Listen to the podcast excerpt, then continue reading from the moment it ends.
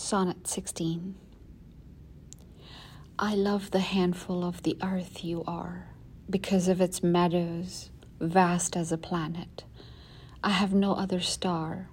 You are my replica of the multiplying universe.